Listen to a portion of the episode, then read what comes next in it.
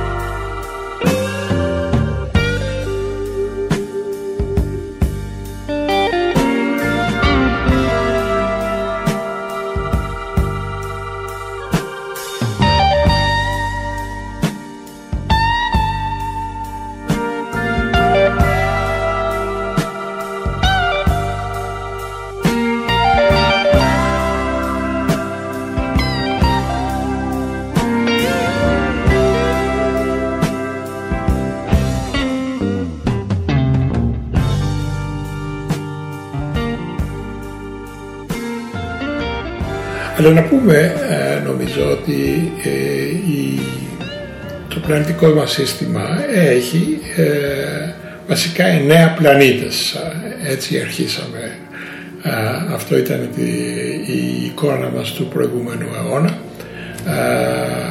Αρχίζαμε από τον Ερμή, την Αφροδίτη, τη Γη, τον Άρη, τον Δία, Κρόνο, Ουρανό, Ποσειδώνα και Πλούτονα.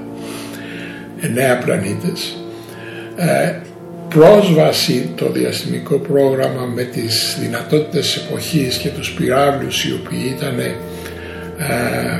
πρώτον ε, δεν ήταν και τόσο εύρωστοι και ένας στις δύο και καμιά φορά και οι δύο σε μια αποστολή αποτύχαναν και έπεφταν στον κόρπο του Μεξικού ε, στην Αμερική. Ήταν πρόσβαση προς τους εσωτερικούς πλανήτες. Πού θα πάμε, θα, θα πάμε πιο κοντινή η Αφροδίτη. Γι' αυτό ήταν και το Μάρινα 2 στην Αφροδίτη. Τα αποτελέσματα ήταν κάπως απογοητευτικά υπό την έννοια ότι δεν υπήρχαν εικόνες, δεν υπήρχε τίποτα. Ας πούμε. Η πρώτη πραγματική αποστολή η οποία εκτοξεύθηκε προς τον, ήταν προς τον Άρη ήταν το 1962 με την πρώην Σοβιετική Ένωση η οποία όμως απέτυχε αυτή η αποστολή και δεν, ε, δεν έβγαλε τίποτα. Η πρώτη αποστολή η οποία ήταν πραγματική αποστολή με κάμερα και με αρκετά όργανα ήταν το Mariner 4 στο οποίο εγώ είχα την ευτυχία να λάβω μέρος ως μεταπτυχιακός φοιτητής του καθηγητή James Van Allen στο Πανεπιστήμιο της Άιωβας και μου δόθηκε η ευκαιρία τότε να κάνω το, το πρώτο όργανο το οποίο θα εκτοξεύονταν προς τον Άρη. Και αυτό ήταν μια κάτι μεγάλη ευθύνη και τρομακτική ευθύνη για ένα νέο φοιτητή, μεταπτυχιακό φοιτητή ας πούμε. Σε ηλικία εσείς; Σε ηλικία 23 ετών.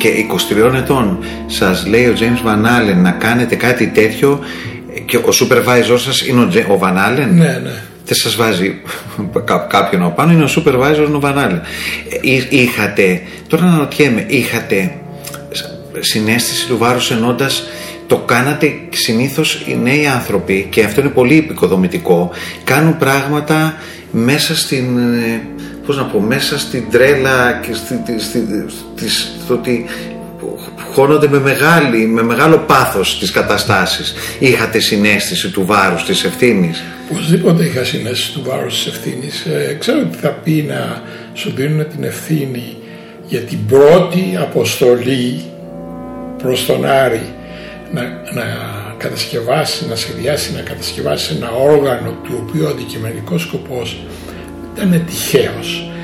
Ήταν να κοιτάξουμε εάν υπήρχαν ζώνες ακτινοβολίας Βανάλεν που μόλις είχαν ανακαλυφθεί γύρω από τη γη από τον Βανάλεν με τους Αμερικανικούς δορυφόρους και να δούμε εάν παρόμοιες ζώνες υπάρχουν στον Άρη. Τι θα σήμαινε αυτό; Αυτό θα σήμαινε ότι το φαινόμενο της ζώνες ακτινοβολιών στα μαγνητικά πεδία των πλανητών είναι γενικό. Δηλαδή τουλάχιστον θα είχαμε δύο παραδείγματα αντί το μόνο, μόνο ένα. Ξέραμε μόνο για τη γη ότι συμβαίνει αυτό το πράγμα και δεν το ξέραμε και πολύ καλά διότι δεν είχε μελετηθεί ε, το, τα, οι, οι ζώνες βανάλες δεν είχαν μελετηθεί εμπεριστατωμένος το, μέχρι το 2064 είχαν ανακαλυφθεί, ξέραμε ορισμένα πράγματα, αλλά όχι πάρα πολλά. Λοιπόν, ο λόγος βέβαια που ο Βανάλεν με επέλεξε και με πιστεύθηκε ήταν ότι ως προπτυχιακός φοιτητής στο Πανεπιστήμιο της Μινεσότα είχα δουλέψει σε μετρητές τις οποίες, τους οποίους εκτοξεύαμε με μπαλόνια σε μεγάλο ύψος για να μπορέσουμε να κοιτάξουμε τις λεγόμενες ηλιακές κοσμικές αχτίνες υποτίθεται ότι γίνονταν εκρήξεις στην επιφάνεια του ήλιου και έφταναν αυτά τα σωματίδια στη γη και εμείς προσπαθούσαμε να τα, να τα μετρήσουμε, να δούμε τι είδος σωματίδια ήταν και τα λοιπά. Και με αυτόν τον τρόπο βέβαια ανεκάλυψε ο Βανάντεν ότι κάτι ήξερα τεχνικά και με κάλεσε να πάω να δουλέψω μαζί του στο Πανεπιστήμιο Τσάιωβα.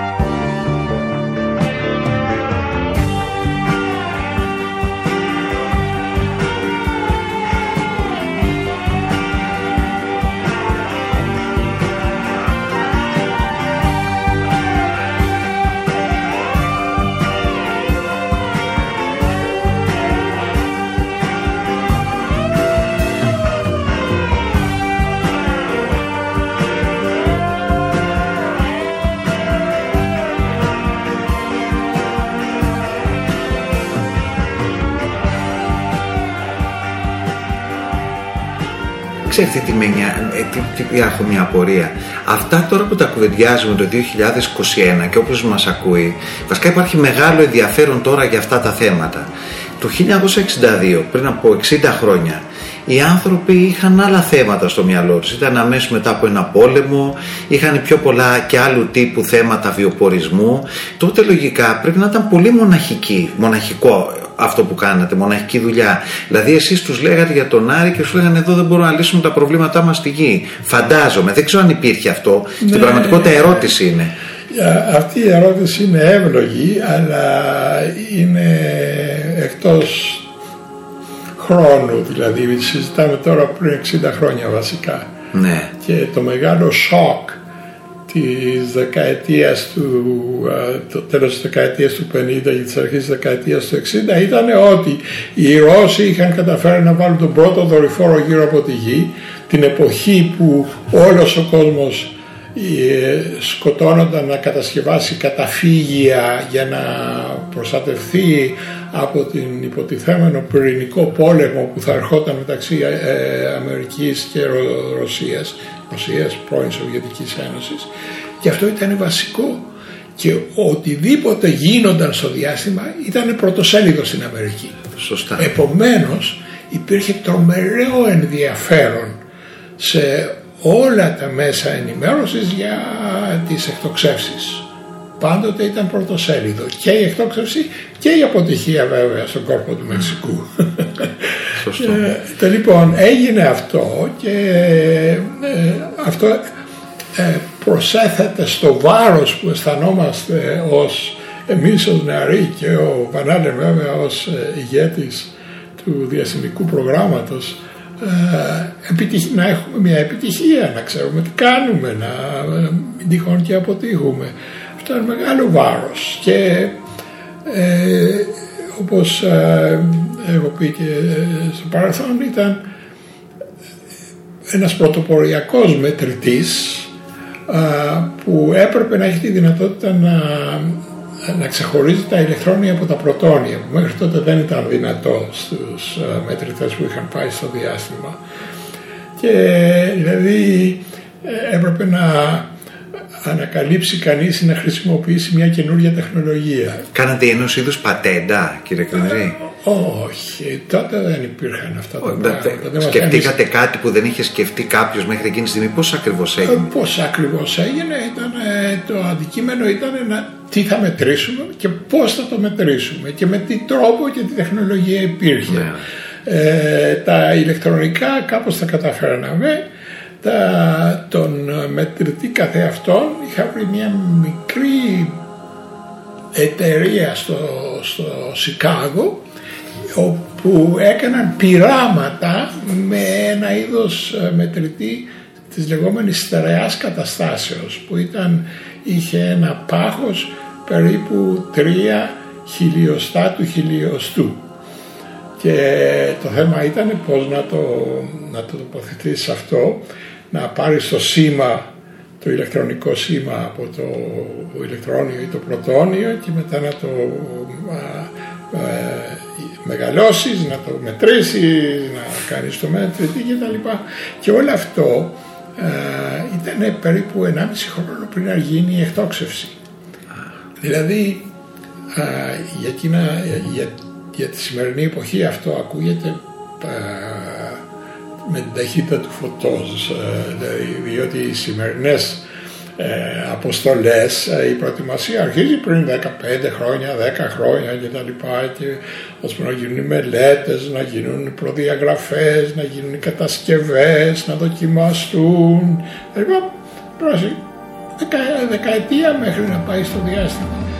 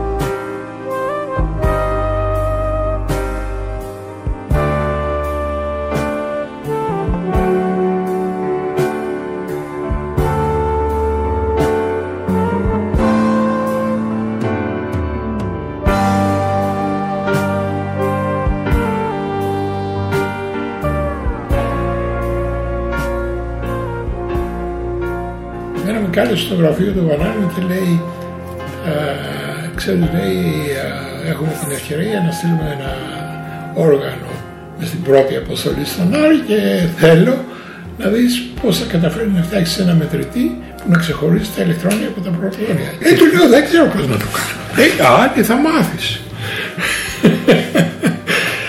Έτσι, τρό, φόβος και τρόμος. Ε, τέλος πάντων το θέμα είναι ότι... Ε, να, να σας διακόψω ένα δευτερόλεπτο. Α, Πάνω σε αυτό το μετρητή δουλέψατε μόνος σας ή είχατε και κάποιον άλλον βοηθό, συνάδελφος; Ε, Είχα ένα προπτυχιακό φοιτητή που του έλεγα κάνε αυτό. Είχαμε και κάποιους ε, μηχανικούς οι οποίοι ξέρανε πώς να ε, συσκευάζουν τα ηλεκτρονικά και πώς να κάνουν το διάγραμμα ας πούμε της συσκευασίας αλλά εμείς ε, οι τεχνικοί ας πούμε έπρεπε να σχεδιάσουμε τι θα κάνουμε. Τι που θα μπει ο τρανζίστορ ο- που θα μπει ξέρω εγώ η αντίσταση όλα αυτά. Και μετά εκείνοι τα, τα πακετάρανε σε, στον πιο μικρό δυνατό χώρο και, τα, και γινόταν η κατασκευή. Και μάλιστα είχαμε κάποιες ε, κοπέλες οι οποίες, οι, οι οποίες ήταν εκπαιδευμένες με τι τρόπο να κάνουν ε, κόλληση των ε, σειρμάτων με τα Λεπτοδουλειά. λεπτοδουλειά ας πούμε και ε, ε, ήταν εξαιρετικές αυτή την κατασκευή και ε, όταν γινόταν η κατασκευή κατόπιν έπρεπε να, να σιγουρευτούμε ότι αυτό το, αυτό, αυτό το κουτάκι από ηλεκτρονικά θα μπορέσει να, να το ρίξεις κάτω στο πάτωμα και να μην πάθει τίποτα να, να, κρά, να, να μπορέσει να α, επιβιώσει τον κραδασμό της εκτόξευσης Η οποία είναι τεράστια. ε. και είχαμε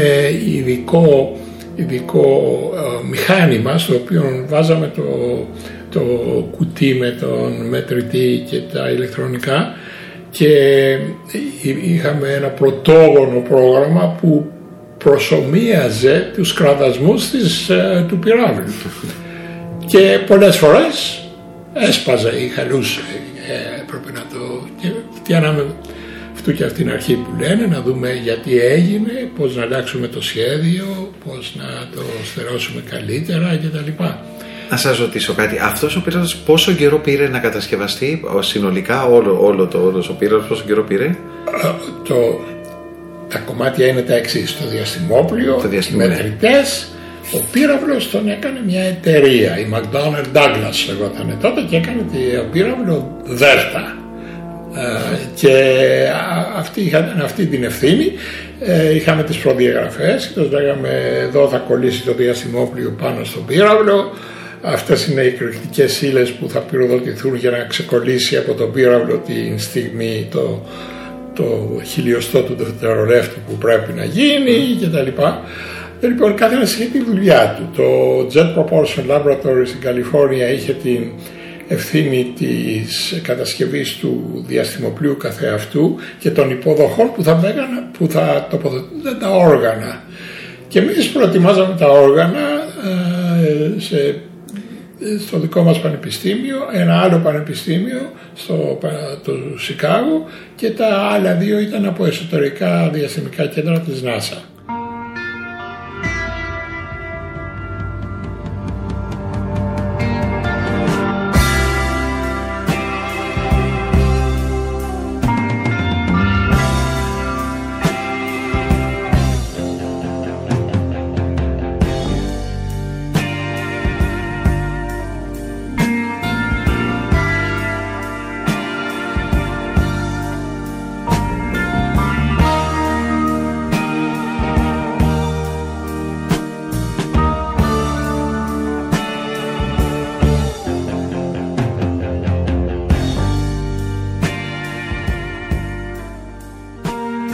Πρέπει να ήταν στιγμές μεγάλης συγκίνησης. Θέλω να πω δηλαδή, βλέπατε σιγά σιγά να χτίζεται κάτι που το χτίζε για πρώτη φορά στην πραγματικότητα σχεδόν ο άνθρωπος έτσι, κάτι τέτοιο.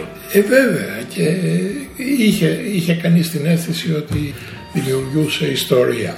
Α, ε, όλα αυτά ήταν πρώτη φορά που θα γινόταν, πρώτη φορά που θα γινόταν αυτού του είδους αυτού του είδους ο μετρητής, ο όργανο πρώτη φορά που θα πήγαινε μια αποστολή από τη γη στον Άρη ελπίζοντας ότι θα ε, τα καταφέρει και δεν θα χαλάσει και ε, στο ταξίδι και ότι θα φτάσει εκεί και ότι ξε- ξέραμε πώς να τοποθετηθεί ας πούμε να περάσει στη σωστή κατεύθυνση και να κάνει τις μετρήσεις και την ε, συλλογή των δεδομένων κτλ. Όλα αυτά ήταν και γινόταν συνεχώς μια διαπραγμάτευση ανάμεσα στα, τους πειραματιστές, εμάς που φτιάχναμε τα όργανα και στο διασημόπλιο με τους μηχανικούς πώς θα ε, γίνει η σύμπτυξη του ε, οργάνου με το διαστημόπλιο και η υποδοχή του και πώς θα στερεωθεί κτλ. κτλ. Άλλος Έλληνας δούλευε και άλλος Έλληνας δούλευε; Ο, τότε όχι. Ε, αυτά ήταν, Ναι, θα- ε, το ρωτάω δεν- εντελώς δεν ήταν, πληροφοριακά. ε, το, ένα πρόγραμμα εθνικοτήτων ήταν. ναι, ναι, όχι, όχι, όχι. Προφανώς όχι. λέω, λέω, και, ναι, και αστείευομαι. δεν είναι θέμα υπερηφάνειας, αλλά είναι θέμα, θέμα περιέργειας. εν πάση περιπτώσει σε αυτές, τα, αυτά τα πρώτα βήματα είσαι το μόνος Έλληνας. Πείτε μου κάτι, για να, να το κλείσουμε και να, να γυρίσουμε στην εκτόξευση, πώς, τι σημαίνει εκτοξεύεται ένα διαστημόπλιο με τον πύραυλό του. Τώρα το 2021 έχει κρατηθεί κάτι από εκείνη την τεχνολογία. Υπάρχει κάτι που λέτε από εκείνη την πολύ πρώτη τεχνολογία. Υπάρχουν δύο-τρία πράγματα. Ένα το οποίο παραμένει, παραμένει απαράλλακτο. Υπάρχει κάτι; Όλος περιέργως αυτοί οι μετρητές στερεάς καταστάσεως που χρησιμοποιήθηκαν για πρώτη φορά τότε τους χρησιμοποιήσαμε κατόπιν στο σχεδιασμό του διαστημοπλίου Voyager ναι. Ένα και δύο και εκτοξεύτηκαν 12 χρόνια αργότερα και λειτουργούν ακόμη αυτή τη φορά. Ακριβώς ήδη, δεν κάνατε καμία βελτίωση. Όχι, γίνονται ε, βελτιώσεις, αλλαγές, ε, το πάχος του μετρητή ε, από ξέρω εγώ, 30 χιλιοστά του χιλιοστού στο Voyager τα κάναμε 2 χιλιοστά το χιλιοστού. Επιπλέον ε, αυξήθηκαν για να μετρήσουμε κοσμικές ακτίνες στην αντίθετη κατεύθυνση, αντίθετη κατεύθυνση, δηλαδή ήταν 2,5 χιλιοστά πάχος.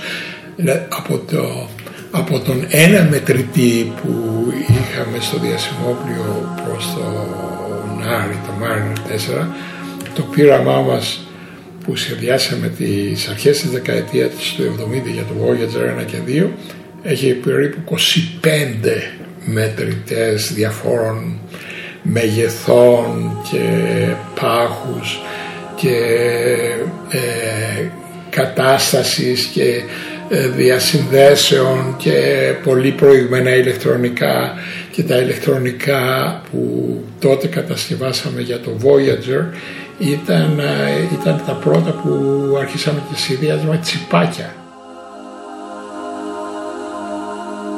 Εννέα πλανήτες. Εννέα διαστημικά ταξίδια με τον Σταμάτη Κρυμιζή. Συζητήσεις με τον Μάκη Προβατά. Με την ενέργεια της ΔΕΗ. Ήταν ένα podcast από την Athens Voice. Μπορείτε να ακούσετε τα podcast της Athens Voice στο athensvoice.gr και στο Spotify, στο Apple Podcast και το Google Play Music.